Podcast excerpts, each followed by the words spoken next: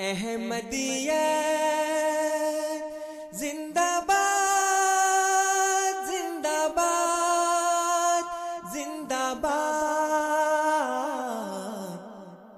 احمدیت، زندہ باد، احمدیت، زندہ باد۔ احمدیت، زندہ باد، احمدیت، زندہ باد۔ احمدیت زندہ باد احمدیت زندہ باد آج چراغا ہر گھر میں ہے، آج خوشی ہر دل میں ہے۔ نئی صدی میں ہم داخل ہیں،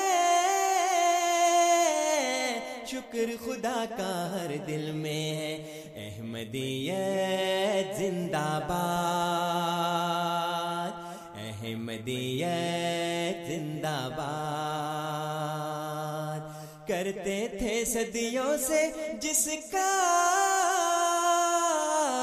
وہ مہدی ہے آ چکا آئے گانا اور کوئی اب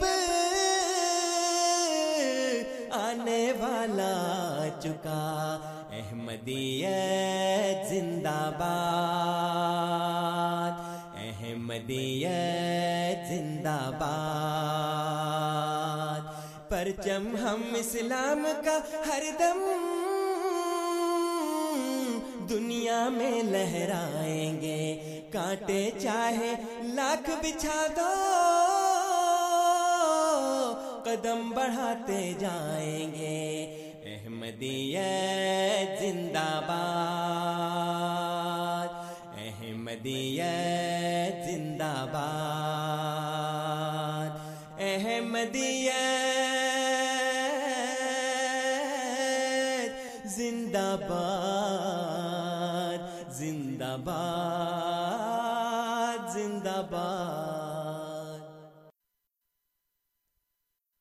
أشهد أن لا إله إلا الله وحده لا شريك له وأشهد أن محمدا عبده ورسوله.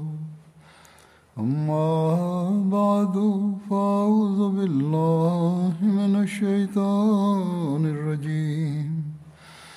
بسم الله الرحمن الرحيم الحمد لله رب العالمين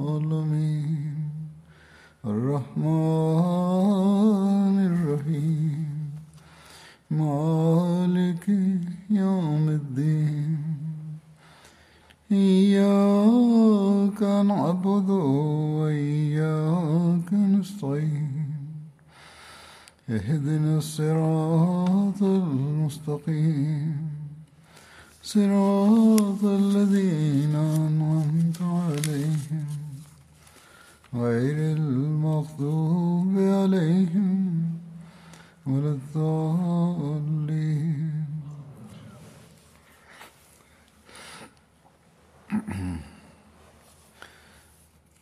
آج کل ہم رمضان کے مہینے سے گزر رہے ہیں۔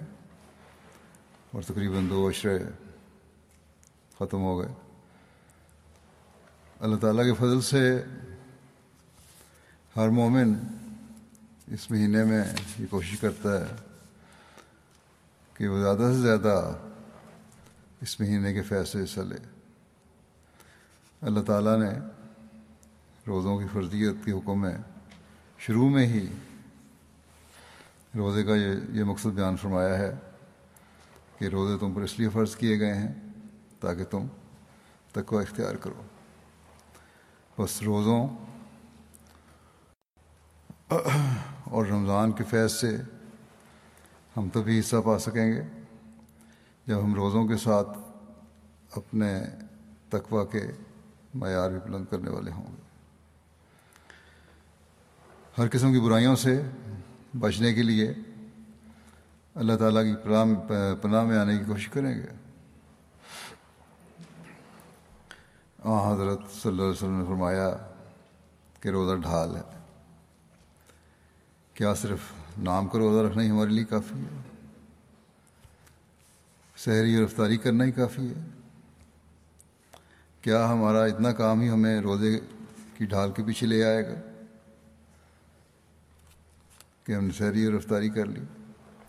نہیں۔ بلکہ اس کے لوازمات کو بھی دیکھنا ہوگا۔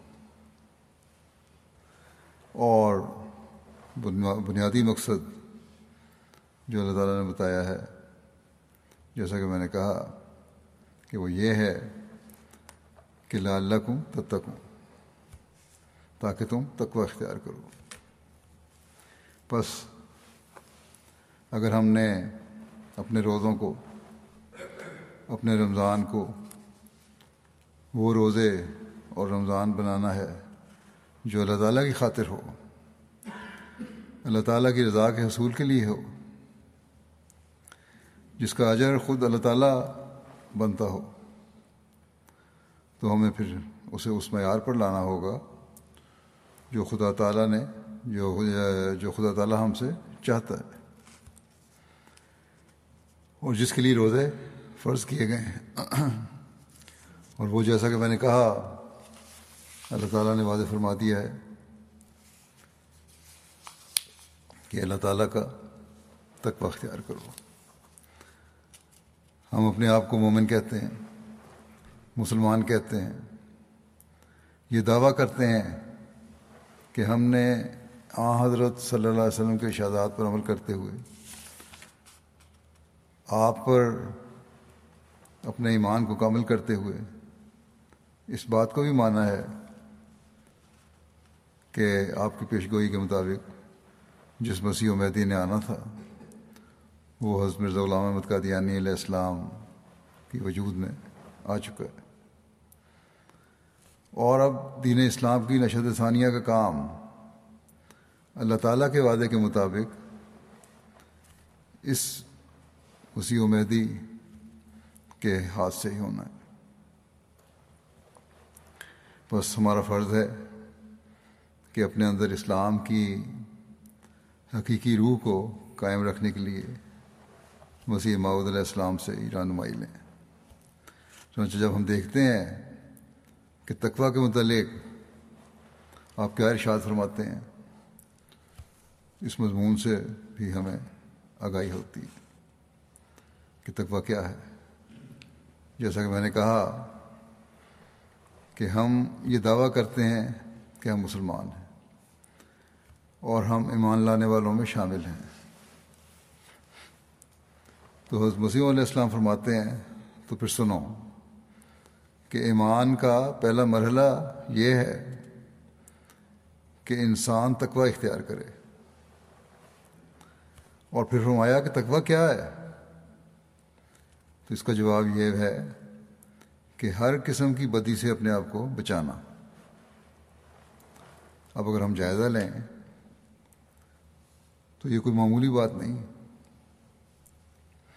ہمیں اپنے جائزے سے ہی پتہ چل جائے گا کہ کیا ہم تقوی کا حق ادا کرتے ہوئے حقوق اللہ کی ادائیگی کر رہے ہیں۔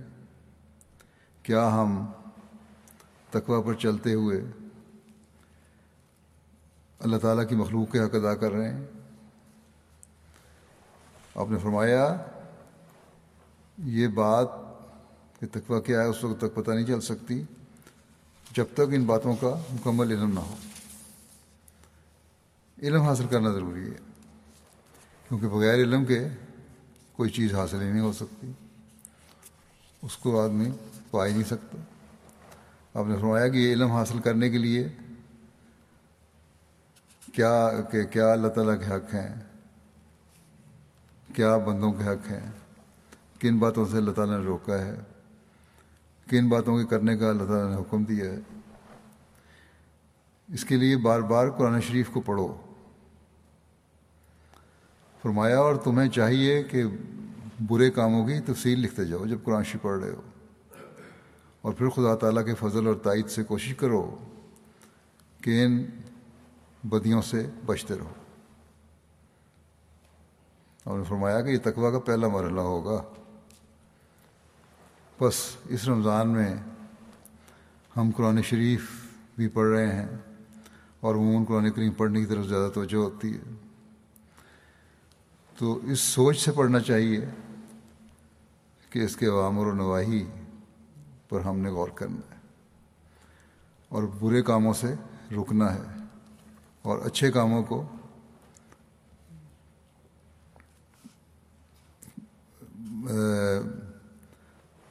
ادا کرنے کی کوشش کرنی ہے۔ پھر عمل عمل کرنے کی کوشش کرنی ہے۔ آپ نے فرمایا قرآن شریف میں اول سے آخر تک عوامر و نواحی اور احکام الہی کی تفصیل موجود ہے۔ بس۔ ہمیں ان چیزوں کو دیکھنا ہوگا، ان پر غور کرنا اور ان پر عمل کرنا ہوگا۔ اور یہی ایک مومن کی نشانی ہے۔ آپ نے اس بات کو بڑے زور سے بیان فرمایا کہ جب تک انسان متقی نہیں بنتا، اس کی عبادات اور دعاؤں میں قبولیت کا رنگ پیدا نہیں ہوتا۔ کیونکہ اللہ تعالیٰ نے یہی فرمایا ہے، جیسا کہ فرماتا ہے انما یتقبل اللہ انما یتقبل اللہ من المتقین یعنی بے شک اللہ تعالیٰ متقیوں ہی کی عبادت کو قبول فرماتا ہے۔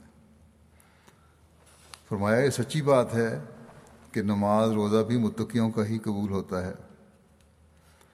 پھر اس کا جواب دیا کہ عبادات کی قبولیت کیا ہے اور اس سے مراد کیا ہے؟ قبولیت کیا چیز ہے؟ تو اس کا جواب یہ ہے کہ جب ہم یہ کہتے ہیں کہ نماز قبول ہو گئی ہے، تو اس سے مراد یہ ہوتی ہے کہ نماز کے اثرات اور برکات نماز پڑھنے والے پر، پڑھنے والے میں پیدا ہو گئے ہیں۔ جب تک وہ برکات بھی اور برکات اور اثرات پیدا نہ ہوں فرمایا اس وقت تک نری ٹکرے ہی ہیں۔ بس ہمیں دیکھنا ہوگا کہ کیا ہمارا رمضان، ہمارے روزے ہمیں اس معیار پر لے جانے کی کوشش کر رہے ہیں۔ آپ نے فرمایا کہ ایبوں اور برائیوں میں اگر مبتلا کا مبتلا ہی رہا تو تم ہی بتاؤ کہ اس نماز نے اس کو کیا فائدہ پہنچایا۔ چاہیے تو یہ تھا کہ نماز کے ساتھ اس کی برائیاں اور بدیاں جن میں وہ مبتلا تھا کم ہو جاتی اور نماز اس کے لیے ایک عمدہ ذریعہ ہے۔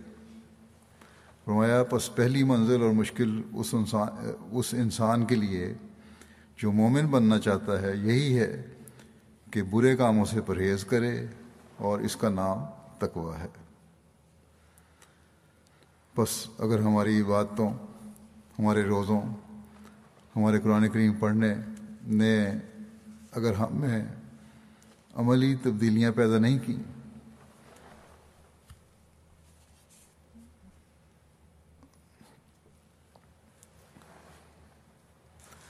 اور تقوا جس کا حصول روزوں کا مقصود ہے، وہ حاصل کرنے کی کوشش نہیں کی، تو ہم نے اپنے روزوں کو، روزوں کے مقصد کو پورا نہیں کیا۔ ہم نے اس اس ڈھال کے متعلق باتیں تو کی ہیں، جس کے بارے میں حضرت صلی اللہ علیہ وسلم نے فرمایا کہ روزہ ڈھال ہے۔ لیکن ہم نے اس ڈھال کے استعمال کا طریق سیکھنے کی کوشش نہیں کی۔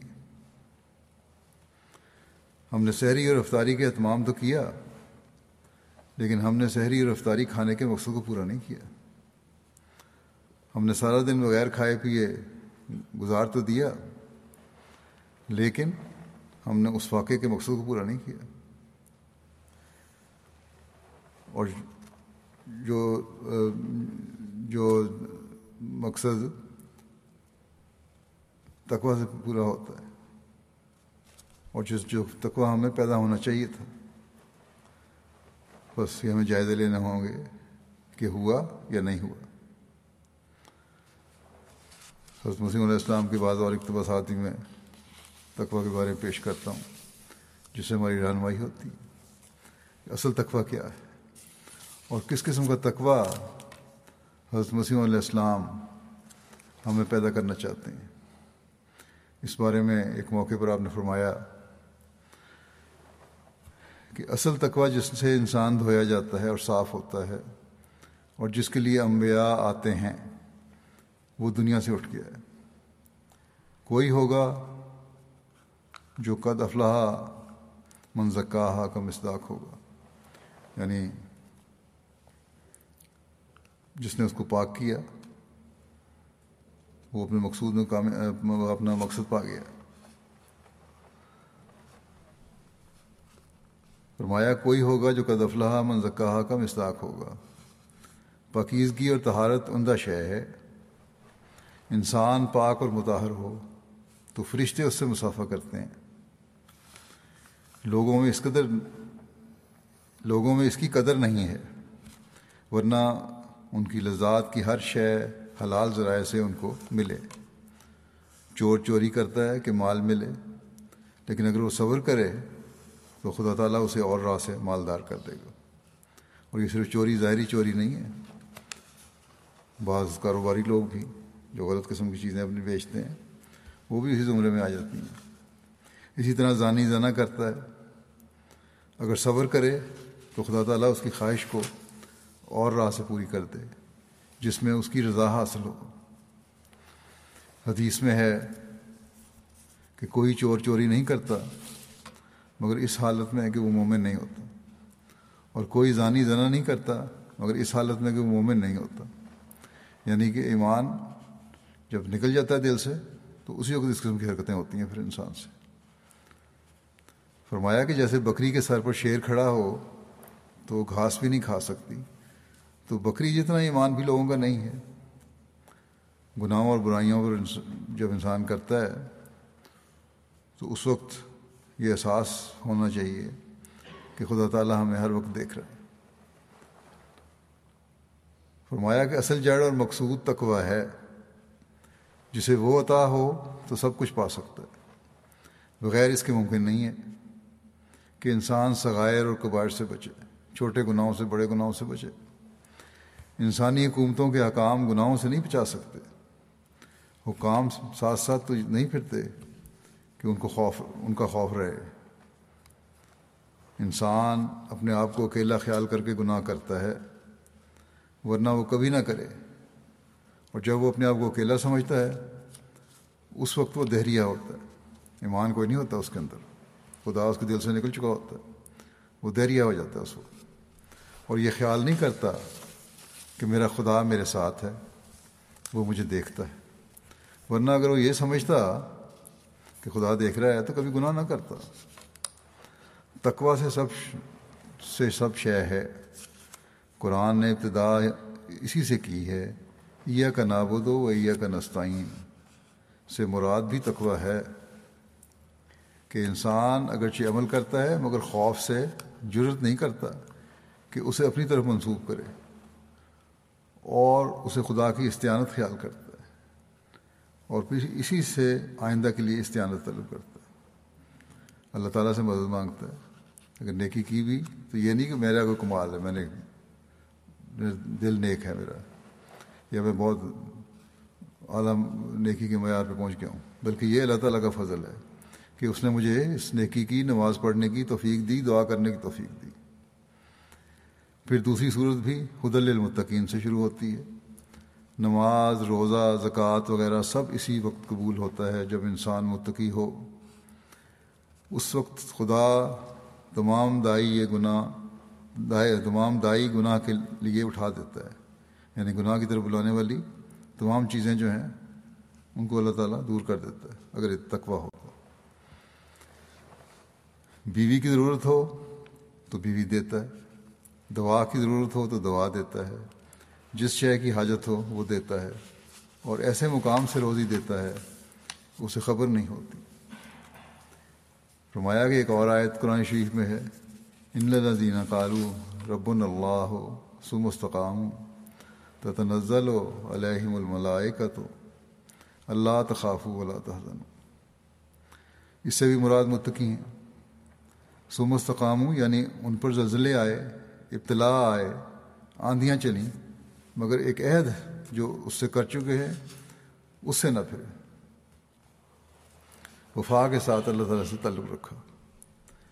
ایمان ایک دفعہ لے آئے تو ایمان پر مضبوط ہوتے چلے گئے۔ یہ نہیں کہ ذرا ذرا سی بات پر ایمان ہلنے لگ جائے، متزلزل ہو جائے۔ پھر آگے خدا تعالیٰ فرماتا ہے کہ جب انہوں نے ایسا کیا اور صدق اور وفا دکھلائی، تو اس کا اجر یہ ملا کہ تنزل و علیہم الملائکہ۔ یعنی ان پر فرشتے اترتے، اترے۔ اور کہا کہ خوف اور حزن مت کرو، تمہارا خدا متولی ہے۔ وہ ابشر و بل جنت اللہ تھی کن تم تو اور بشارت دی کہ تم خوش ہو اس جنت سے۔ اور اس جنت سے یہ مراد دنیا کی جنت ہے۔ اس جنت سے۔ اور اس جنت سے مراد دنیا کی جنت ہے۔ جیسے قرآن مجید میں ہے ولی منخافہ مقامہ رب ہی جنتان۔ پھر آگے ہے کہ نانو ولیاکوں فی الحیات دنیا و فی الآخرہ دنیا اور آخرت میں ہم تمہارے ولی اور متکفر ہیں۔ بس کیا خوش قسمت ہیں۔ جن کو اللہ تعالیٰ، جن کا اللہ تعالیٰ ولی ہو جائے۔ اور متکفل ہو جائے۔ جو اپنا ہر کام خدا کی رضا کے اصول کے لیے کرنے والے ہیں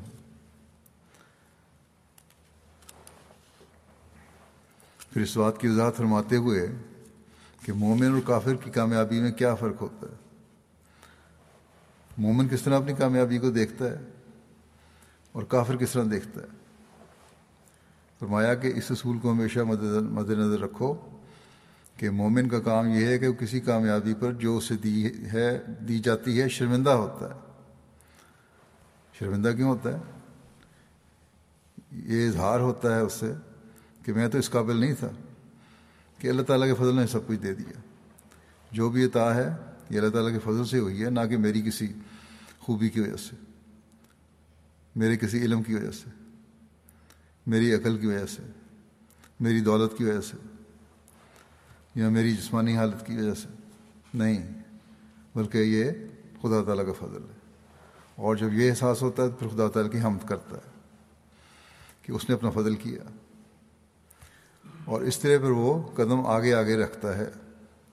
اور ہر ابتلاع میں ثابت قدم رہ کر ایمان پاتا ہے۔ ہمایا کہ یاد رکھو کہ کافر کی کامیابی دلالت کی راہ ہے۔ اور مومن کی کامیابی سے اس کے لیے نعمتوں کا دروازہ کھلتا ہے۔ کافر کیونکہ ہر چیز اپنے پر فخر کرتا ہے اور اپنے اوپر لیتا ہے اس کا کریڈٹ، تو وہ گمراہی میں جل گرتا چلا جاتا ہے۔ لیکن مومن، حقیقی مومن، جب اللہ تعالیٰ کے فضل کو کی طرف منسوخ کرتا ہے ہر چیز، تو پھر اس اس کے اوپر نعمتوں کا دروازہ کھلتا چلا جاتا ہے۔ فرمایا کہ کافر کی کامیابی اس لیے ضلالت کی طرف لے جاتی ہے کہ وہ خدا کی طرف رجوع نہیں کرتا۔ بلکہ اپنی محنت، دانش اور قابلیت کو خدا بنا لیتا ہے۔ مگر مومن خدا تعالی کی طرف رجوع کر کے خدا سے ایک نیا تعارف پیدا کرتا ہے اور اس طرح پر ہر ایک کامیابی کے بعد اس کا خدا سے ایک نیا معاملہ شروع ہو جاتا ہے اور اس میں تبدیلی ہونے لگتی ہے۔ ان اللہ ما اللہ دین تقو خدا ان کے ساتھ ہوتا ہے، جو متقی ہوتے ہیں۔ یاد رکھنا چاہیے کہ قرآن شریف میں تقوی کا لفظ بہت مرتبہ آیا ہے۔ سو سے زیادہ دفعہ آیا ہے۔ اس کے معنی پہلے لفظ سے کیے جاتے ہیں۔ یہاں ماں کا لفظ آیا ہے یعنی جو خدا کو مقدم سمجھتا ہے، خدا اس کو مقدم رکھتا ہے۔ اور دنیا میں ہر قسم کی ذلتوں سے بچا لیتا ہے۔ فرمایا کہ میرا ایمان یہی ہے کہ اگر انسان دنیا میں ہر قسم کی ذلت اور سختی سے بچنا چاہے، تو اس کے لیے ایک ہی راہ ہے کہ متقی بن جائے۔ پھر اس کو کسی چیز کی کمی نہیں۔ بس مومن کی کامیابی اس کو آگے لے جاتی ہے اور وہیں پر نہیں ٹھہر جاتا۔ فرمایا، تقوی کا اثر اسی دنیا میں متقی پر شروع ہو جاتا ہے۔ یہ صرف ادھار نہیں نقد ہے۔ بلکہ جس طرح زہر کا اثر اور تریاق کا اثر فوراً بدن پر ہوتا ہے، اسی طرح تقوی کا اثر بھی ہوتا ہے۔ بس اگر نیک کام کرنے، عبادات کرنے، نیکیاں بجا لانے کے باوجود انسان کی حالت پر اثر نہیں پڑ رہا، تو پھر قابل فکر بات ہے۔ لوگ بہت سارے سوال بھی کچھ لکھتے ہیں، بھیجتے ہیں۔ کس طرح پتہ لگے؟ تو پتہ اس طرح سے نہ لگے کہ نیکیوں کی طرف اگر توجہ زیادہ پیدا ہو رہی ہے۔ اللہ کی طرف تو توجہ زیادہ پیدا ہو رہی ہے۔ تو پھر وہ کام انسان اللہ تعالیٰ کی خاطر کر رہا ہے اور اللہ تعالیٰ اس میں برکت ڈال رہا ہے۔ تقوا کی راہوں کی نشاندہی کرتے ہوئے اس طرح توجہ دلاتے ہوئے آپ فرماتے ہیں کہ انسان کی تمام روحانی خوبصورتی تقوا کی تمام باریک راہوں پر قدم مارنا ہے۔ تقوا کی باریک راہیں روحانی خوبصورتی کی لطیف نقوش اور خوش نما خط و خال ہیں۔ یعنی باریک راہیں کیا ہیں تقوا کی؟ کہ روحانی طور پر اس کو ایک خوبصورتی پیدا ہو جاتی ہے اس میں۔ اور ظاہر ہے کہ خدا تعالیٰ کی ایمانتوں اور ایمانی عہدوں کی حت الوسار رعایت کرنا اور سر سے پیر تک جتنے قوا اور اعضاء ہیں جن میں ظاہری طور پر آنکھیں اور کان اور ہاتھ اور پیر اور دوسرے اعضاء ہیں اور باطنی طور پر دل اور دوسری قوتیں اور اخلاق ہیں۔ ان کو جہاں تک طاقت ہو، ٹھیک ٹھیک محلے ضرورت پر استعمال کرنا اور ناجائز موادے سے روکنا اور ان کے پوشیدہ حملوں سے متنوع رہنا اور اسی کے مقابل پر حقوق عباد کا بھی یہ چیزیں جو ہیں، ایمانی عہد ہیں جو اللہ تعالیٰ سے ہم نے کیے ہیں کہ اپنی آنکھ کو بھی صحیح جگہ استعمال کرنا ہے، بد نظری سے بچانا ہے، غلط کاموں سے بچانا ہے، کانوں کو بھی غلط باتیں سننے سے بچانا ہے۔ ہاتھ اور پیر سے بھی نیک عمل کرنے ہیں۔ دل کے اندر جو گندے خیالات ہیں، ان کو بھی نکالنا ہے۔ اور اس لیے زیادہ سے زیادہ استغفار بھی کرنی چاہیے۔ دوسری قوتیں ہیں۔ ان سے بھی کام لینا ہے۔ اپنے اخلاق کو اعلیٰ معیار تک پہنچانا ہے۔ یہ عہد ہیں۔ ایمانی عہد جو اللہ تعالیٰ سے انسان کرتا ہے۔ فرمایا کہ ان کو پورا کرنا ہے تم نے۔ اور اس کے مقابلے پر فرمایا کہ حقوق بات کا بھی لحاظ رکھنا ہے۔ بندوں کے حقوق جو ہیں، ان کو بھی خیال رکھنا ہے۔ وہ چیزیں تو تمہارے اپنے لیے ہو گئیں۔ اب بندوں کے حق بھی ادا کرنے ہیں۔ اور اگر یہ حق ادا ہوں گے، تو فرمایا یہ وہ طریق ہے جو انسان کی تمام روحانی خوبصورتی اس سے اس سے وابستہ ہے۔ اللہ کے حق ادا ہو گئے، بندوں کا حق ادا ہو گئے، تو روحانی خوبصورتی انسان میں پیدا ہو جاتی ہے۔ اور خدا تعالیٰ نے قرآن شریف میں تقوا کو لباس کے نام سے موسوم کیا ہے۔ چنانچہ لباس و تقوا قرآن شریف کا لفظ ہے۔ یہ اس بات کی طرف اشارہ ہے کہ روحانی خوبصورتی اور روحانی زینت تقوا سے ہی پیدا ہوتی ہے۔ اور تقوا یہ ہے کہ انسان خدا کی تمام ایمانتوں اور ایمانی عہد اور ایسا ہی مخلوق کی تمام ایمانتوں اور عہد کی حت الوسار رعایت رکھے۔ یعنی ان کے دقیق در دقیق پہلوؤں پر تاب مقتور کار بند ہو جائے، جو اللہ تعالیٰ کے حکم ہے عبادات کے بارے میں، اپنی ذات کو صحیح کرنے کے بارے میں، لوگوں کے حق ادا کرنے کے بارے میں، ان کی باریکیوں میں جا کر ان کو ادا کرنے کی کوشش کرو۔ بس جب تک حقوق اللہ اور حقوق العباد کے باریک در باریک پہلوؤں پر عمل کرنے کی انسان کوشش نہ کرے، اس وقت تک آپ نے فرمایا کہ تقوی کا معیار حاصل نہیں ہوتا۔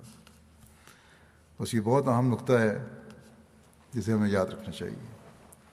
صرف باتیں اگر اس کے ساتھ بندوں کے حقوق کی ادائیگی نہیں، تو کچھ فائدہ نہیں دیتی۔ اور صرف مخلوق کے بعض حق ادا کر دینا اور خدا تعالیٰ کو بھول جانا، جس طرح لوگ کہتے ہیں ہم بندوں کے حق ادا کر رہے ہیں، یہ بھی تقوی پر چلنے والے نہیں بنا سکتا ایک حقیقی مومن کے لیے دونوں حقوق کا خیال رکھنا ضروری ہے۔ پھر بدعات کے پھیلنے اور تقوی سے دور دوری کا ذکر کرتے ہوئے آپ فرماتے ہیں کہ ہزارہ قسم کی برکا بدعات ہر فرقے اور ہر گروہ میں اپنے اپنے رنگ میں پیدا ہو چکی ہیں۔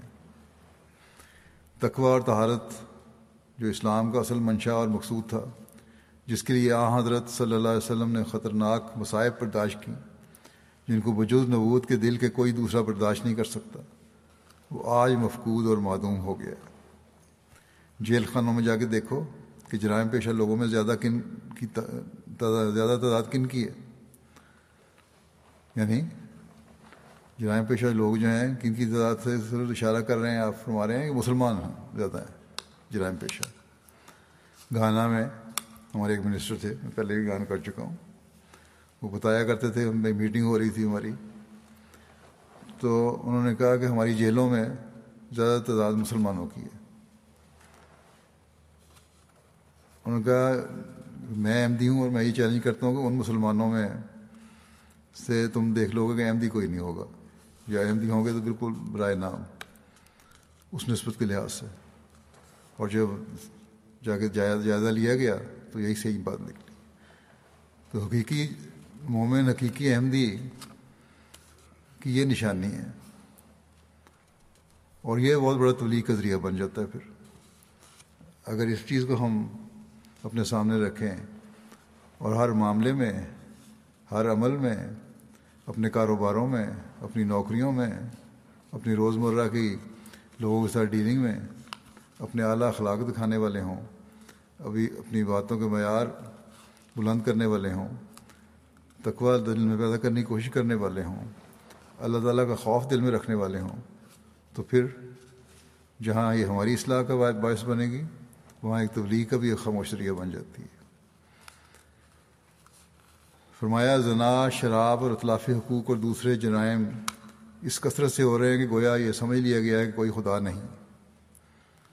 اگر مختلف طبقات قوم کی خرابیوں پر اور نقائص پر مفصل بحث کی جاوے تو ایک ضخیم کتاب تیار ہو جاوے۔ ہر دانش مند اور غور کرنے والا انسان قوم کے مختلف افراد کی حالت پر نظر کر کے اس صحیح اور یقینی نتیجے پر پہنچ جاوے گا کہ تقوا وہ تقوا جو قرآن کریم کی علت غائی تھی، علت غائی تھا، جو اکرام اکرام کا اصل موجب اور ذریعہ شرافت تھا، آج موجود نہیں۔ قرآن کریم تو تقوا پیدا کرنا چاہتا تھا۔ یہی مقصد تھا قرآن کریم کا، وہ مفقود ہو گیا مسلمانوں میں۔ فرمایا کہ عملی حالت جس کی اشد ضرورت تھی کہ اچھی ہوتی ہے، اور جو غیروں اور مسلمانوں میں مابع الامتیاز مابع الامتیاز ہوتی تھی، سخت کمزور اور خراب ہو گئی ہے۔ اب ایسی حالت ہو تو کیا تبلیغ ہونی ہے پھر؟ اور کیا پھر مسلمانوں کا اثر ہونا ہے دنیا پہ؟ اور اسی کا نتیجہ ہم آج کل دیکھ رہے ہیں۔ اور اس کا حل احمدیوں کے پاس ہے۔ اگر ہم بھی بگڑ گئے تو پھر کون کون سنبھالے گا؟ اور اللہ تعالیٰ کے فضل سے، حضرت مسیم علیہ السلام سے جو اللہ تعالیٰ کے وعدے ہیں، وہ تو پورے ہونے ہیں۔ لیکن ہم اگر ان میں شامل نہ ہوئے تو اللہ تعالیٰ اور قوموں کو کھڑا کر دے گا اور ان کے ذریعے سے وعدے پورے کروا دے گا۔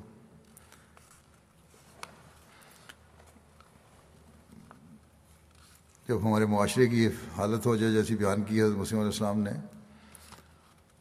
تو ہمیں کتنی فکر اپنے نیکی اور تقوی کے معیاروں کے لیے کرنی چاہیے اور کتنی فکر ہمیں اپنی نسلوں کی تقوی، نیکی اور تقوی کے معیاروں کے لیے کرنی چاہیے۔ آپ نے یہ بھی فرمایا کہ تقوی یہ نہیں کہ اللہ تعالیٰ کی نعمتوں سے فائدہ نہ اٹھایا جائے، بلکہ ان سے فائدہ نہ اٹھاؤ گے تو تقوی سے دوری گئی یہ بھی۔ بعض نام نہاد بزرگ اور پیر فقیر دکھاوے کے لیے، اپنی طرف سے سادہ لباس اور بد مزہ کھانا کھاتے ہیں اور اپنا ظاہر یہ کرتے ہیں، ہم متقی ہیں، بڑے نیک ہیں۔ فرمایا کہ یاد رکھو کہ انسان کو چاہیے کہ ہر وقت اور ہر حالت میں دعا کا طالب رہے۔ اور دوسرے اماں بنعمت رب کا فحدث، پر عمل کرے۔ خدا تعالیٰ کی عطا کردہ نعمتوں کی تحدیث کرنی چاہیے۔ ان کا ذکر کرنا چاہیے، ان کا اظہار ہونا چاہیے۔ اس سے خدا تعالیٰ کی محبت بڑھتی ہے۔ نعمتوں کا اظہار ہوگا تو۔ اور اس کی اطاعت اور فرما برداری کے لیے ایک جوش پیدا ہوتا ہے۔ تحدیث کے یہ معنی نہیں ہے کہ انسان صرف زبان سے ذکر کرتا رہے، بلکہ جسم پر بھی اس کا اثر ہونا چاہیے۔ مثلا ایک شخص کو اللہ تعالیٰ نے توفیق دی ہے کہ وہ عمدہ کپڑے پہن سکتا ہے، لیکن وہ ہمیشہ میلے کچیلے کپڑے پہنتا ہے۔ اس خیال سے کہ وہ واجب الرحم سمجھا جاوے، یا اس کی اسودہ حالی کا حال کسی پر ظاہر نہ ہو، ایسا شخص گناہ کرتا ہے، کیونکہ وہ خدا تعالیٰ کے فضل اور کرم کو چھپانا چاہتا ہے اور نفاق سے نفاق سے کام لیتا ہے، دھوکہ دیتا ہے اور مغالطے میں ڈالنا چاہتا ہے۔ یہ مومن کی شان سے بعید ہے۔ مومن ایسا نہیں ہوتا۔ آ حضرت صلی اللہ علیہ وسلم کا مذہب مشترک تھا یعنی ہر چیز جو میسر تھا، وہ آپ کیا کرتے تھے۔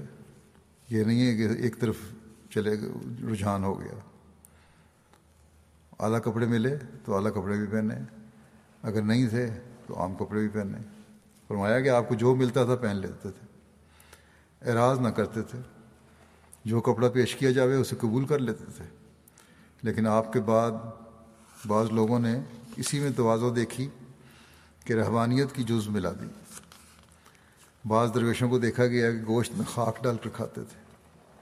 اپنے وہ درویش کہتے ہیں، گوشت میں مٹی ڈالے کھا ایک درویش کے پاس کوئی شخص گیا، اس نے کہا، اس کو کھانا کھلا دو۔ مہمان کو کھانا کھلا دو، اس درویش نے کہا، اپنے مریضوں کو کہا اس شخص نے مہمان نے اصرار کیا کہ میں تو آپ کے ساتھ ہی کھاؤں گا۔ میں پیر صاحب آپ کے ساتھ ہی کھاؤں گا۔ آخر جب وہ اس درویش کے ساتھ کھانے بیٹھا تو اس کے لیے نیم کے گولے تیار کر کے آگے رکھے گئے۔ نیم ایک کڑوا،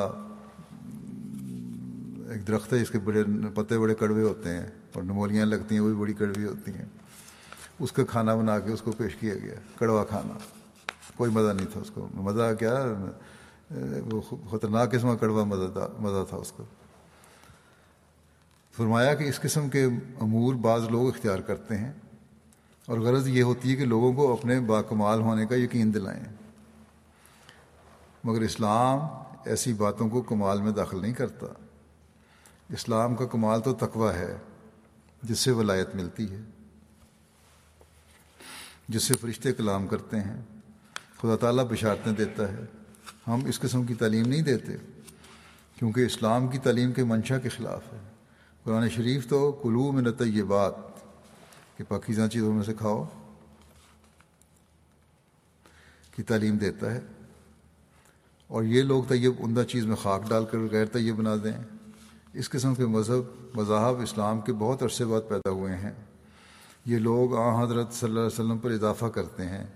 ان کو اسلام سے اور قرآن کریم سے کوئی تعلق نہیں ہوتا۔ یہ خود اپنی شریعت الگ قائم کرتے ہیں۔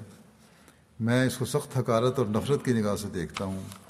ہمارے لیے رسول اللہ صلی اللہ علیہ وسلم کا اسوائے حسنہ ہے۔ ہمارے لیے رسول اللہ صلی اللہ علیہ وسلم اسوائے حسنہ ہے۔ ہماری بھلائی اور خوبی یہی ہے کہ جہاں تک ممکن ہو، آپ صلی اللہ علیہ وسلم کے نقش قدم پر چلیں اور اس کے خلاف کوئی قدم نہ اٹھائیں۔ اسی طرح یہ تو کھانے پینے کی بات ہے، پھر روزمرہ کے اخلاق کی بات جہاں تک آتی ہے۔ فرمایا کہ اسی طرح عورتوں اور بچوں کے ساتھ تعلقات ہیں، گھریلو جو رویے ہیں لوگوں کے، ان کے بارے میں بھی فرما دیا کہ عورتوں اور بچوں کے ساتھ تعلقات اور معاشرت میں لوگوں نے غلطیاں کھائی ہیں اور زیادہ مستقیم سے بہک گئے ہیں، سیدھا راستے سے ہٹ گئے ہیں۔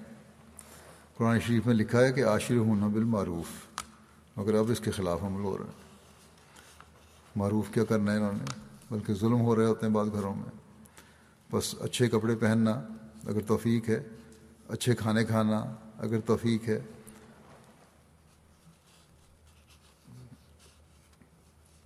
تقوی میں کمی نہیں کرتا، بلکہ اضافہ کرتا ہے۔ نیز معاشرتی اخلاق کے بارے میں بھی بتایا کہ اپنی بیوی سے اس نے سلوک کرنا یہ بھی ضروری ہے۔ اپنے بچوں کا خیال رکھنا، ان کی ضروریات پوری کرنا، ان کی صحیح تربیت کرنا، یہ بھی ضروری ہے، یہ بھی تقوی ہے۔ اور یہ قرآن کریم کا حکم ہے۔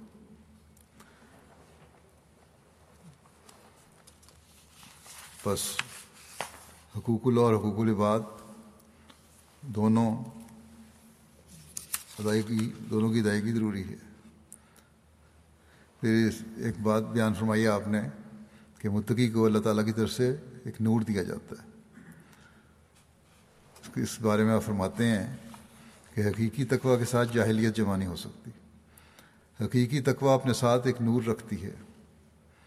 جیسا کہ اللہ تعالیٰ اللہ جل شاہ فرماتا ہے، یا ایو الذین آمنوا ان تق اللہ یجلکم فرقان و یکفر انکم سیئاتکم۔ یا ایو الذین آمنوا ان تق اللہ یجلکم فرقان و یکفر انکم سیئاتکم۔ و یجلکم نورم و یجلکم نورن تمشون بہی۔ یعنی اے ایمان لانے والو، اگر تم متقی ہونے پر ثابت قدم رہو اور اللہ تعالیٰ کے لیے اتقاء کی صفت میں قیام اور استحکام اختیار کرو، تو خدا تعالیٰ تم میں اور تمہارے غیروں میں فرق دکھا، رکھ دے گا۔ وہ فرق یہ ہے کہ تم کو ایک نور دیا جائے گا، جس نور کے ساتھ تم اپنی تمام راہوں میں چلو گے۔ یعنی وہ نور، تمہارے تمام افعال اور اقوال اور قوا اور حواس میں آ جائے گا۔ تمہاری عقل میں بھی نور ہوگا اور تمہاری ہر ایک اٹکل میں کی بات میں بھی نور ہوگا۔ کوئی غلط حرکت سزد ہو ہی ہو ہی نہیں سکتی اس سے، جو اللہ تعالیٰ کی منشا کے مطابق چلنے والا ہو۔ اگر ہوگی بھی تو فوراً اللہ تعالیٰ اس کی اصلاح کی طرف توجہ بھی دلا دے گا۔ استغفار کرنے کی طرف اللہ تعالیٰ توجہ دلائے گا۔ تو فرمایا کہ تمہاری ایک ہر ایک اٹکل کی بات میں بھی نور ہوگا۔ اور تمہاری آنکھوں میں بھی نور ہوگا، اور تمہارے کانوں میں، اور تمہاری زبانوں، اور تمہارے بیانوں، اور تمہاری ہر ہر ہر ایک حرکت اور سکون میں نور ہوگا۔ اور جن راہوں میں تم چلو گے، وہ راہ نورانی ہو جائیں گی۔ غرض جتنی تمہاری راہیں، تمہارے قوا کی راہیں، تمہارے حواس کی راہیں ہیں، وہ سب نور سے بھر جائیں گی۔ اور تم سراپا نور میں ہی چلو گے۔ جتنی تمہاری راہیں ہیں نیکی کی طرف لے جانے والی راہیں ہوں گی۔ نیک تمہارے قوا جو ہیں وہ بھی نیک کام کرنے والے ہوں گے۔ تمہاری سوچیں اور خیالات ہیں وہ بھی نیک ہو جائیں گی بدی ہوں گے خیالات مٹ جائیں گے۔ اور جب ایسا معاشرہ قائم ہوتا ہے تو پھر وہ یقیناً تقوی پر چلنے والوں کو معاشرہ ہوتا ہے۔ فرمایا کہ قانون قدرت قدیم سے ایسا ہی ہے، یہ سب کچھ معرفت کاملہ کے بعد ملتا ہے۔ خوف اور محبت اور قدردانی کی جڑ معرفت کاملہ ہے۔ بس جس کو معرفت کاملہ دی گئی اس کو خوف اور محبت بھی کامل دی گئی اور جس کو خوف اور محبت کامل دی گئی، اس کو ہر ایک گناہ سے جو بے باکی سے پیدا ہوتا ہے نجات دی گئی۔ بس ہم اس نجات کے لیے نہ کسی خون کے محتاج ہیں اور نہ کسی سلیب کی حاجت مند اور نہ کسی کفارے کی ہمیں ضرورت ہے، بلکہ ہم صرف ایک قربانی کے محتاج ہیں جو اپنے نفس کی قربانی ہے۔ جس کی ضرورت کو ہماری فطرت محسوس کر رہی ہے۔ ایسی قربانی کا دوسرے لفظوں میں نام اسلام ہے۔ نفس کی قربانی کرنا، تقوی بچانے کا باعث بنتا ہے اور اسی کا نام اسلام ہے۔ اسلام کے معنی ہیں ذبح ہونے کے لیے، گردن آگے رکھ دینا یعنی کامل رضا کے ساتھ اپنی روح کو خدا کے آستانے پر رکھ دینا۔ یہ پیارا نام شریعت کی روح اور تمام احکام کی جان ہے۔ ذبح ہونے کے لیے اپنی دلی خوشی اور رضا سے گردن آگے رکھ دینا۔ کامل محبت اور کامل عشق کو چاہتا ہے اور کامل محبت، کامل معرفت کو چاہتی ہے۔ جب تک کسی چیز کی معرفت نہ ہو، محبت پیدا نہیں ہو سکتی۔ بس اسلام کا لفظ اسی بات کی طرف اشارہ کرتا ہے کہ حقیقی قربانی کے لیے کامل معرفت اور کامل محبت کی ضرورت ہے، نہ کسی اور چیز کی ضرورت۔ اسی کی طرف خدا تعالیٰ قرآن شریف میں اشارہ فرماتا ہے لائن جنال اللہ لہومہ ولا دماؤ ولا کہیں ینال تقوا منکم۔ یعنی تمہاری قربانیوں کے نہ تو گوشت میرے تک پہنچتے ہیں نہ خون، بلکہ صرف یہ قربانی میرے تک پہنچتی ہے کہ تم مجھ سے ڈرو اور میرے لیے تقوا اختیار کرو۔ بس یہ وہ تقوا کا معیار ہے جو خدا تعالیٰ ہم سے چاہتا ہے، جو خدا تعالیٰ کے رسول صلی اللہ علیہ وسلم ہم سے چاہتے ہیں، جو زمانے کے امام ہم سے چاہتے ہیں۔ اور اس کے بار بار، اس کی بار بار قرآن کریم میں تلقین کی گئی ہے۔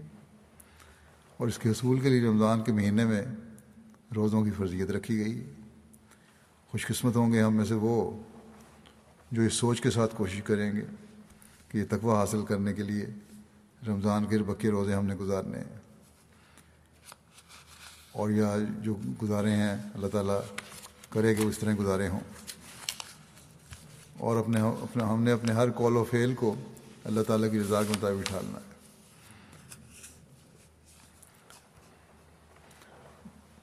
ایک شخص نے مسیم علیہ السلام کے پاس آیا۔ اس نے کہا کہ لوگ اعتراض کرتے ہیں کہ آپ نے مسیم ہونے کا دعویٰ کیا ہے، تو اب تو سید نہیں ہے۔ اور سید ایک امتی کی بیعت کس طرح کر سکتا بعض سیدوں اور سیدوں کو اونچا مقام دینے والوں نے اب بھی اعتراض کرتے ہیں کہ سیدوں کا غیر معمولی مقام ہے۔ تو سید کس طرح بیعت کر سکتا ہے غیر سید کی؟ اسی طرح آج کل بعض عربوں میں یہ خیال پیدا ہو گیا ہے کہ مسیح عود نے اگر آنا تھا تو عربوں میں سے آنا تھا، غیر روحوں سے کس طرح آ گیا؟ ہم کس طرح مان لیں؟ قرآن کریم پڑھتے ہیں لیکن غور نہیں کرتے۔ جواب تو وہاں پہلے سے موجود ہے۔ یہ مقام اللہ تعالیٰ کہتا ہے میں نے دینا ہوتا ہے۔ بندے نہیں ہیں جو تقسیم کر رہے ہوں اس مقام کی۔ بہرحال آپ فرماتے ہیں خدا تعالیٰ نہ محض جسم سے راضی ہوتا ہے، نہ قوم سے۔ اس کی نظر ہمیشہ تقوا پر ہوتی ہے۔ انا اکرم اکم اند اللہ اطخاکم یعنی اللہ کے نزدیک تم میں زیادہ بزرگی رکھنے والا وہی ہے جو تم میں سے زیادہ متقی ہو۔ یہ بالکل جھوٹی باتیں ہیں کہ میں سید ہوں یا مغل ہوں یا پٹھان اور شیخ ہوں۔ اگر بڑی قومیت پر فخر کرتا تو یہ فخر فضول ہے۔ اگر کرتا ہے تو بڑی فخر فضول ہے۔ مرنے کے بعد سب قومیں جاتی رہتی ہیں۔ خدا تعالیٰ کے حضور قومیت پر کوئی نظر نہیں ہے۔ اور کوئی شخص محض اعلیٰ خاندان میں سے ہونے کی وجہ سے نجات نہیں پا سکتا۔ رسول اللہ صلی اللہ علیہ وسلم نے حضرت فاطمہ کو کہا تھا کہ اے فاطمہ، تو اس بات پر ناز نہ کر کہ تو پیغمبر ذاتی ہے۔ خدا کے نزدیک قومیت کا لحاظ نہیں ہے۔ بس جب حضرت فاطمہ کے لیے یہ حکم ہے، یہ ارشاد ہے، تو اور کون رہ جاتا ہے پھر۔ فرمایا کہ وہاں جو مدارج ملتے ہیں، وہ تقوا کے لحاظ سے ملتے ہیں۔ یہ قومیں اور قبائل دنیا کو عرف اور انتظام ہیں۔ خدا تعالیٰ سے ان کا کوئی تعلق نہیں۔ ہے خدا تعالیٰ کی محبت تقوا سے پیدا ہوتی ہے اور تقوا ہی مدارج عالیہ کا باعث ہوتا ہے۔ اگر کوئی سید ہو اور وہ عیسائی ہو کر رسول اللہ صلی اللہ علیہ وسلم کو گالیاں دے اور خدا کے احکام کی بے حرمتی کرے، یہ کیا کوئی کہہ سکتا ہے کہ اللہ تعالیٰ اس کو اعلی رسول ہونے کی وجہ سے نجات دے دے گا اور وہ بھیشت میں داخل ہو جائے گا؟ ان دینہ ان اللہ الاسلام۔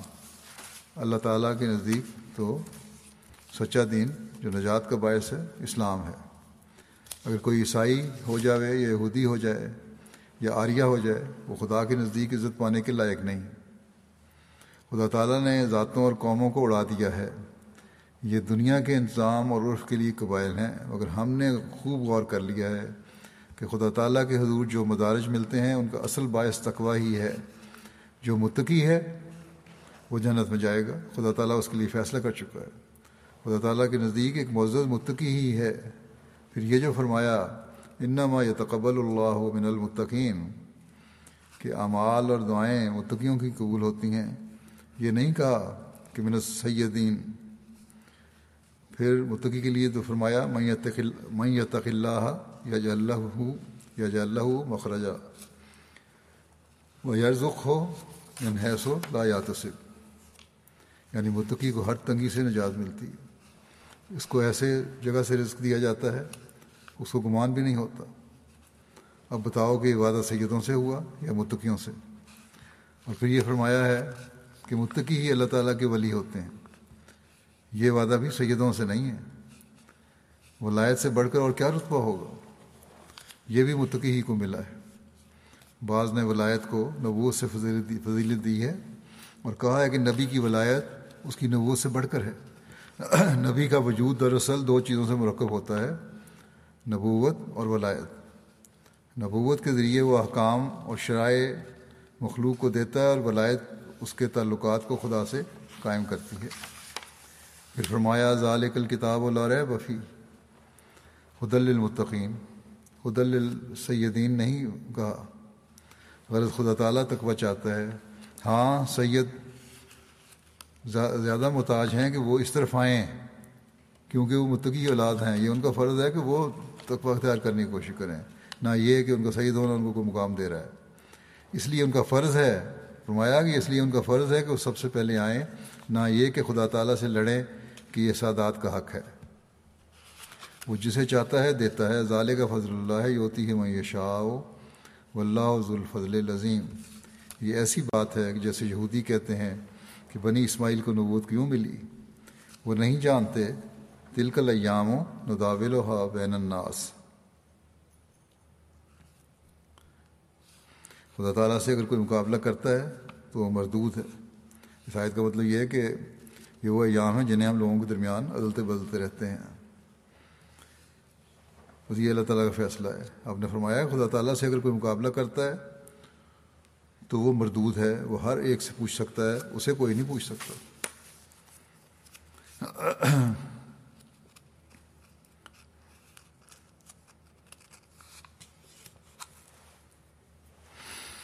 پھر آپ فرماتے ہیں اپنے دعوے پر، اپنے الزام کے جواب میں،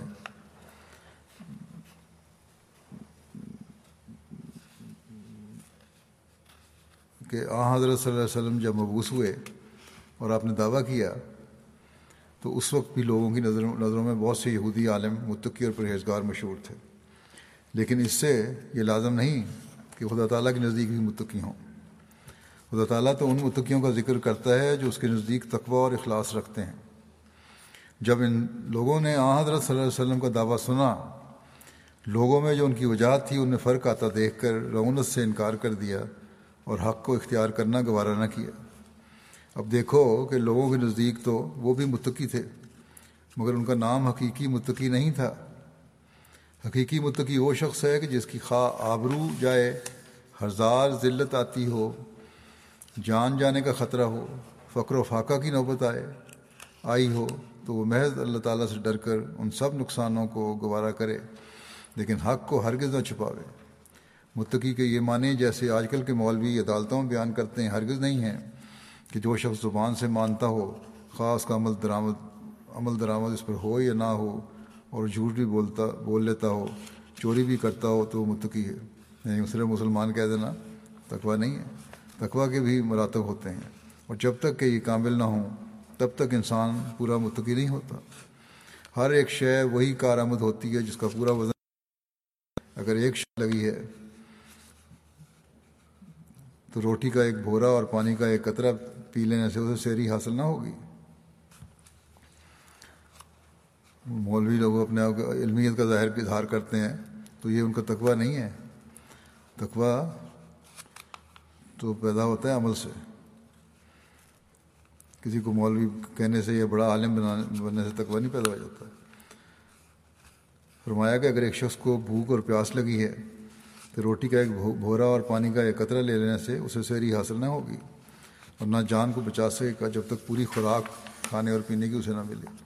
یہی حال تقوا کا ہے۔ جب تک انسان اسے پورے طور پر ہر ایک پہلو سے اختیار نہیں کرتا، تب تک وہ متقی نہیں ہو سکتا۔ اور اگر یہ بات نہیں، تو ہم ایک کافر کو بھی متقی کہہ سکتے ہیں، کیونکہ کوئی نہ کوئی پہلو تقوا کا یعنی خوبی اس میں تو ہوگی، اس کے اندر ضرور ہوگی۔ کوئی نہ کوئی نیکی تو کرتا ہی ہے، تو متقی تو نہیں بن جاتا۔ وہ اللہ تعالیٰ نے محض ظلمت سے تو کسی کو پیدا نہیں کیا۔ ساری برائیاں تو نہیں ہر ایک میں پیدا کی اچھائیاں بھی ہوتی ہیں۔ مگر تقوی کی یہ مقدار اگر ایک کافر کے اندر ہو تو اسے کوئی فائدہ نہیں پہنچا سکتی۔ کافی مقدار ہونی چاہیے جس سے دل روشن ہو۔ جیسے پہلے بیان ہو چکا ہے کہ وہ اللہ کے بھی حق ادا کرنے والے ہوں اور بندوں کو بھی حق ادا کرنے والے ہوں۔ ہر قسم کی خوبیاں اس میں ہوں۔ فرمایا خدا تعالیٰ راضی ہو اور ہر ایک بدی سے انسان بچ جاوے۔ بہت سے ایسے مسلمان ہیں جو کہتے ہیں کہ ہم، کیا ہم روزہ نہیں رکھتے؟ نماز نہیں پڑھتے؟ وغیرہ وغیرہ، مگر ان باتوں سے وہ متقی نہیں ہو سکتے۔ تقوی اور شے ہے، جب تک انسان خدا تعالیٰ کو مقدم نہیں رکھتا اور ہر ایک لحاظ کو خواہ برادری کا ہو خواہ قوم کا خواہ دوستوں اور شہر کے روسا کا، خدا تعالیٰ سے ڈر کر نہیں توڑتا۔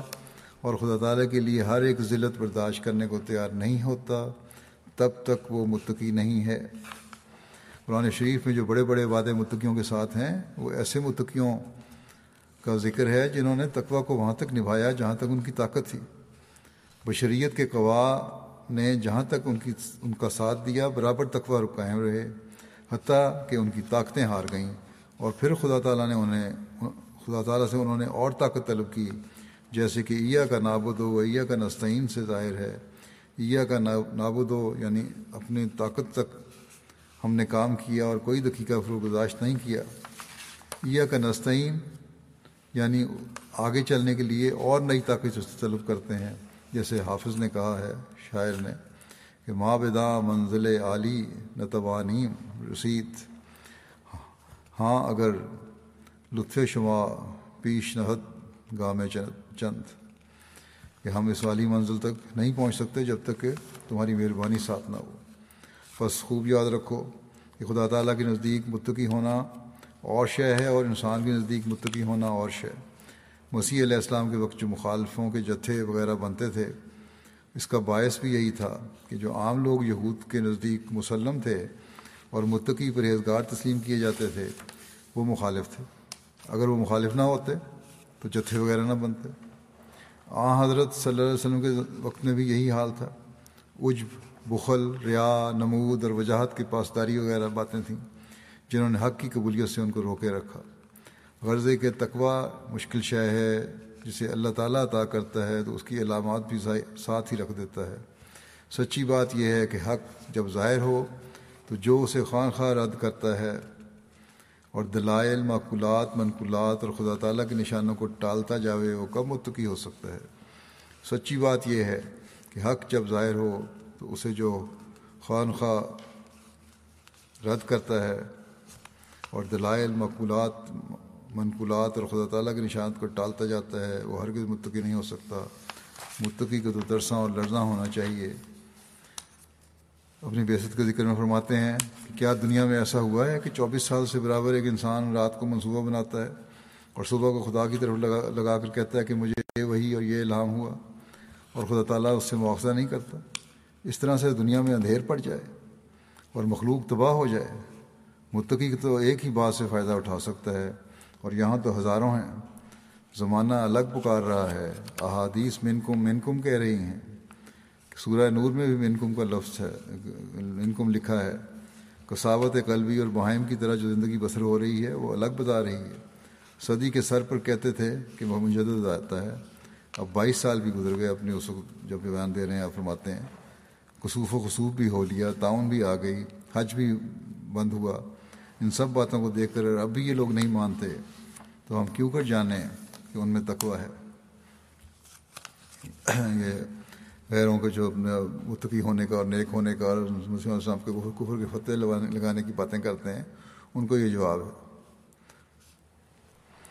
اسی طرح لوگوں کو ورگلاتے ہیں، ان کو بھی خراب کر رہے ہیں۔ فرمایا، ہم نے بار بار کہا ہے کہ آؤ اور جن باتوں کا تم کو سوال کرنے کا حق پہنچتا ہے، وہ پوچھو۔ ہاں یہ نہیں ہوگا کہ قرآن شریف تو کچھ کہے اور تم کچھ کہو اور ایسے اقوال پیش کرو جو اس کے مخالف ہوں۔ مسیح کا نزول جسمانی آسمان سے مانتے ہیں۔ حالانکہ وہ تب صحیح ہو سکتا ہے جب سعود اول ہو۔ قرآن قرآن مسیح کی وفات بیان کرتا ہے اور یہ کہتے ہیں کہ چھت پھاڑ کر آسمان پر چلا گیا۔ کیا تقوی اس بات کا نام ہے کہ یقین کو ترک کر کے توہمات کی اتباع کی جائے؟ سچے تقوی کا پتہ قرآن سے ملتا ہے کہ دیکھ لے کہ تقوی والوں نے کیا کام کیا ہے۔ تقوی کے حوالے سے جماعت کو نصیحت کرتے ہوئے فرماتے ہیں، تقوی والے پر خدا کی ایک تجلی ہوتی ہے، وہ خدا کے سائے میں ہوتا ہے، مگر چاہیے کہ تقوی خالص ہو اور اس میں شیطان کا کچھ بھی حصہ نہ ہو۔ ورنہ شرک خدا کو پسند نہیں، اور کچھ حصہ شیطان کا ہو تو خدا تعالیٰ کہتا ہے کہ سب شیطان کا ہے۔ فرمایا، ہم اپنی جماعت کو کہتے ہیں کہ صرف اتنے پر ہی مغرور نہ ہو جائے کہ ہم نماز روزہ کرتے ہیں یا موٹے موٹے جرائم، مثلا زنا، چوری وغیرہ نہیں کرتے۔ ان خوبیوں میں تو اکثر غیر فرقے کے لوگ، مشرق وغیرہ تمہارے ساتھ شامل ہیں یعنی وہ بھی نہیں کرتے یہ باندھے تقوا کا مضمون باریک ہے، اس کو حاصل کرو۔ خدا کی عظمت دل میں بٹھاؤ۔ جس کے اعمال میں کچھ بھی ریاکاری ہو، خدا اس کے عمل کو واپس، عمل کو واپس لوٹا کر کے اس کے منہ پر مارتا ہے۔ دکھاوے کے لیے نامل نہ ہو۔ متقی ہونا مشکل ہے۔ مثلا اگر کوئی تجھے کہے کہ تو نے قلم چرایا ہے، تو تو کیوں غصہ کرتا ہے؟ چھوٹی سی بات کی، کسی نے کہہ دیا تو نے میرا قلم اٹھایا ہے، تم غصے میں آ جاؤ۔ یہ تقوی والوں کی نشانی نہیں ہے، صبر اور حوصلہ دکھانا چاہیے۔ فرمایا، تیرا پرہیز تو محض خدا کے لیے ہے۔ بچنا چاہیے تھا اس بات سے، غصے سے بچنا چاہیے تھا۔ یہ تیش، یہ غصہ اس واسطے ہوا کہ روح بھاگ نہ تھا۔ صحیح، سچائی کی طرف تیرا قدم نہیں تھا۔ جب تک واقعی طور پر انسان پر بہت سی موتیں نہ آ جائیں، وہ متقی نہیں بنتا۔ معجزات اور الہامات بھی تقوا کی بھرا ہے۔ اصل تقوا ہے۔ اس واسطے تم الہامات اور رویا کے پیچھے نہ پڑو، بلکہ حصول تقوا کے پیچھے لگو۔ یہ نہیں ہے کہ فلاں کو الہام ہوا، فلاں کو رویا ہوا۔ یہ دیکھو تقوا کیا ہے۔ جو متقی ہے، اسی کے الہامات بھی صحیح ہیں۔ اور تقوا نہیں تو الہامات بھی قابل اعتبار نہیں۔ ان میں شیطان کا حصہ ہو سکتا ہے۔ کسی کے تقوا کو اس کا، اس کے ملہم ہونے سے نہ پہچانو، بلکہ اس کے الہاموں کو اس کی حالت تقوی سے جانچو اور اندازہ کرو۔ سب طرف سے آنکھیں بند کر کے پہلے تقوی کے مناظر کو طے کرو۔ فرمایا، جتنے نبی آئے، سب کا مدعا یہی تھا کہ تقوی کا راز دکھلائیں۔ ان اولیاء المتقون۔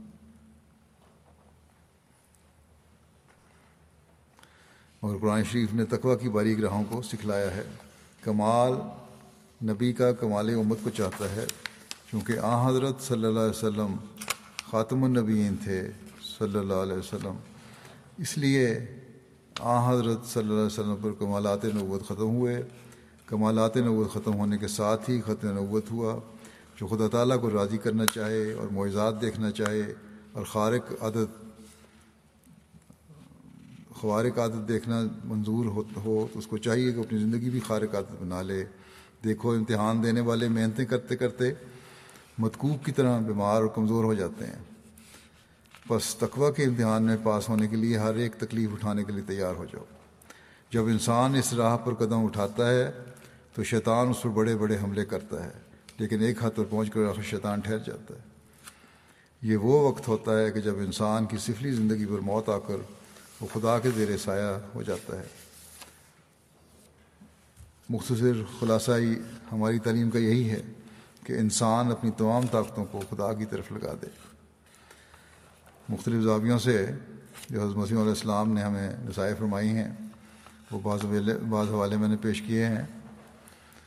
تاکہ ہمیں تقوی کے مطلب اور اس کی گہرائی کا بھی علم ہو۔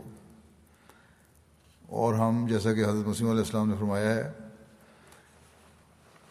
آپ کی جماعت میں شامل ہو کر تقوی کی حقیقی روح کو سمجھتے ہوئے اس پر چلنے والے بھی ہوں۔ رمضان کے ان دنوں، بقیہ دنوں میں جس حد تک ممکن ہو، ہمیں کوشش کرنی چاہیے کہ تقوی کی حقیقت کو سمجھتے ہوئے حقوق اللہ اور حقوق العباد ادا کرنے والے بنے اللہ تعالیٰ ہمیں اس کی توفیق کتاب فرمائے۔